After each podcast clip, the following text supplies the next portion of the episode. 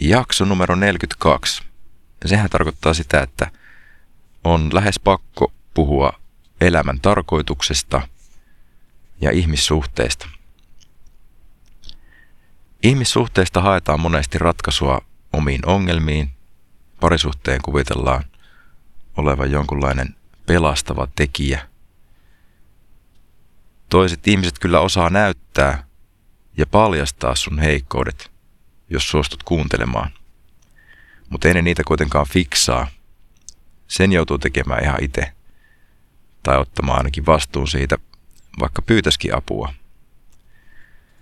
Luin tätä jaksoa varten tämmöistä kirjaa kuin Elä tässä ja nyt.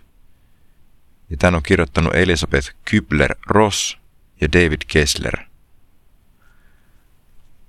Nämä molemmat on siis työskennellyt kuolevien ihmisten kanssa saattohoitohommissa ja siinä tietysti pääsee juttelemaan ihmisten kanssa semmoisista asioista, jotka on yleensä aika merkityksellisiä.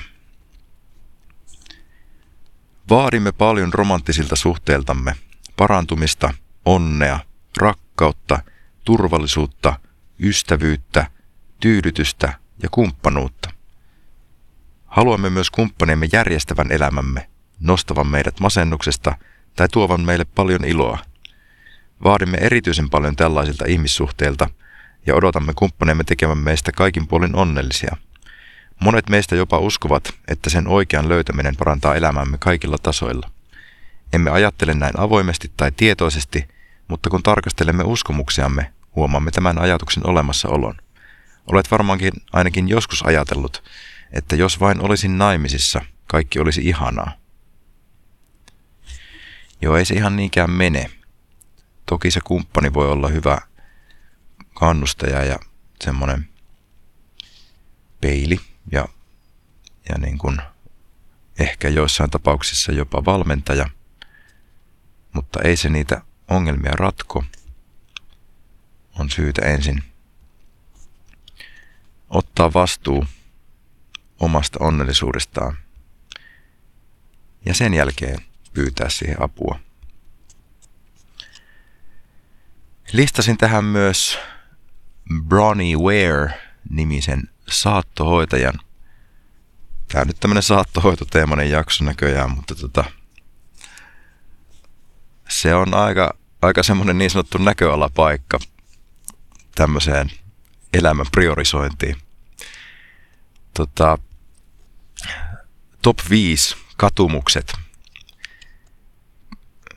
niin kuin tuhansien kuolevien ihmisten suusta kuultuna. Ensimmäisenä. Olisinpa elänyt itseni näköistä elämää, enkä sellaista, jota minun odotettiin elävän. Joo, eli ihmiset monesti olettaa, että pitäisi elää jonkunnäköistä elämää. On semmoinen tietynlainen tunne siitä, että, että tämmöinen formaatti täytyisi nyt tässä suorittaa ja sitten se saattaa kuitenkin tuntua tosi vieraalta. Niin tämä on aivan siis yleisin katumus, että ei elänyt itsensä näköistä elämää, vaan jotain sellaista, jonka olettaa muiden toivovan sun elävän. Ja sitten tietysti aika surullista on se, että todennäköisesti kukaan muu ei oikeasti edes sitä toivonut, vaan se on sun ihan omaa harhakäsitystä siitä, että joku toinen edes välittää siitä, minkä, minkä näköistä elämää sä elät. Ne haluaa olla sun olevan onnellisia, tai siis olevan onnellinen. Ja tietysti itsekin haluavat olla onnellisia. Mutta siihen ei millään valmilla muotilla välttämättä pääse. Toiseksi suosituin katumus on, että, että ei olisi tehnyt niin paljon töitä. Tämä oli erityisesti miehillä tota, siellä katumuslistan kärjessä. Eli aikaa menee ikään kuin hukkaan, jos, jos liikaa tekee töitä – koska se harvoin on kuitenkaan semmoinen kaikista antoisin asia elämässä. Se voi toki tuoda paljon onnea, mutta ei se välttämättä ole se eka. Kolmosena, olisinpa uskaltanut ilmaista tunteitani. Ihan turhaa haudutaan niiden tunteiden näyttämistä. Niitä kuitenkin kaikilla on ja ihmiset on keskimäärin aika kiinnostuneita siitä, että miltä susta tuntuu. Niin turha pantata. Nelosena, olisinpa pitänyt yhteyttä ystäviini. Niin, sekin saattaa helposti unohtua ja saattaa olettaa, että, että ystävä ei halua, että olet yhteydessä, mutta todennäköisesti haluaa. Ja se, että keskeytät jonkun tilanteen vaikkapa soittamalla tai laittamalla viestiä, niin on todennäköisesti tervetullutta. Ja se, että ajattelet jotain muuta ihmistä, jo itsessään saa sut tuntemaan niin kuin olosi paremmaksi ja tuo onnellisuutta ihan vaan muiden ihmisten ajattelu.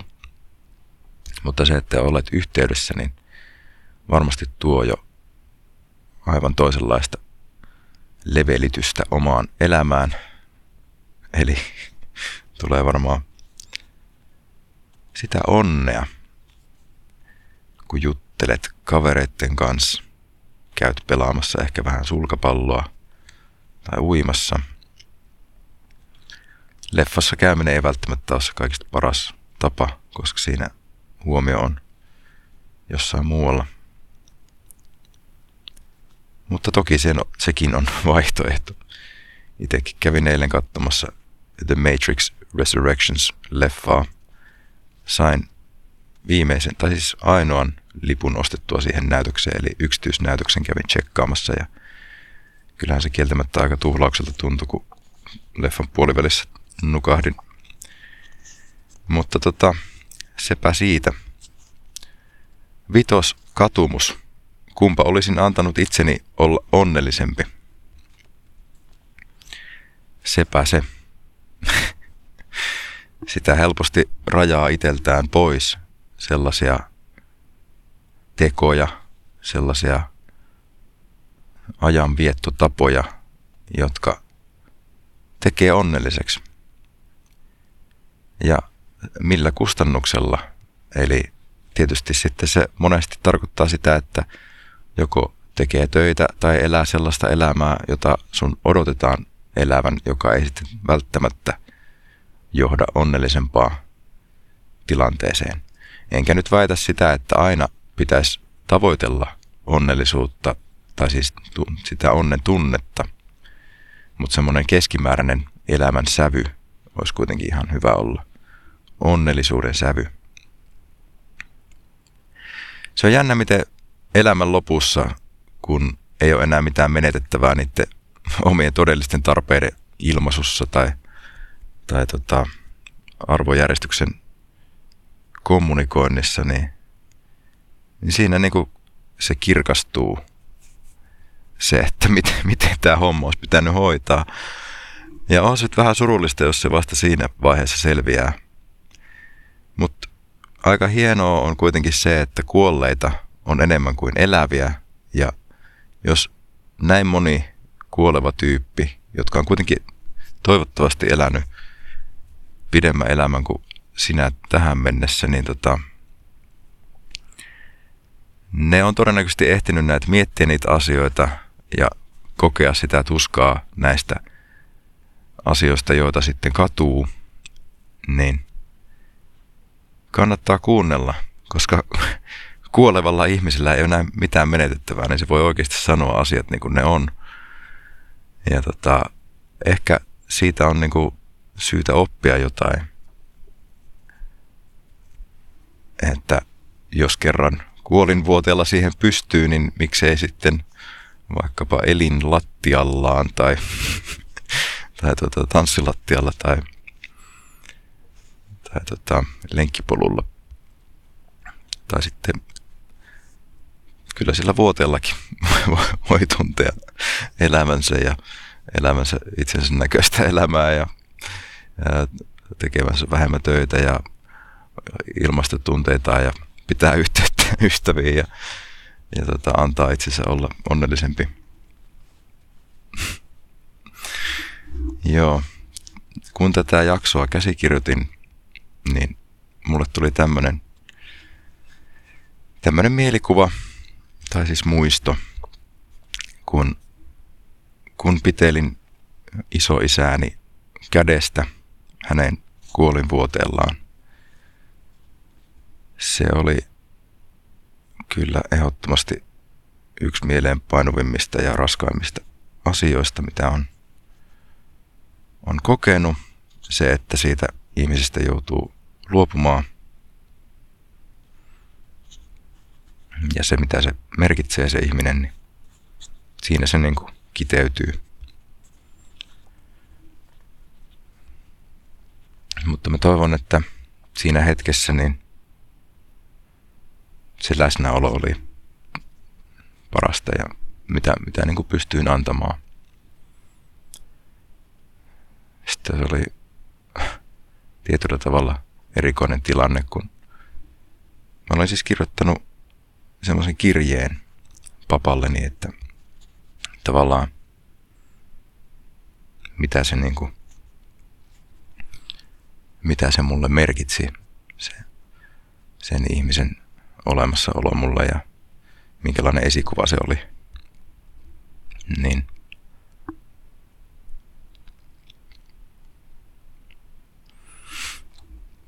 Niin tota, sit mä pyysin, että voinko mä lukea sen kirjeen, niin vastaus oli, että ei tarvi.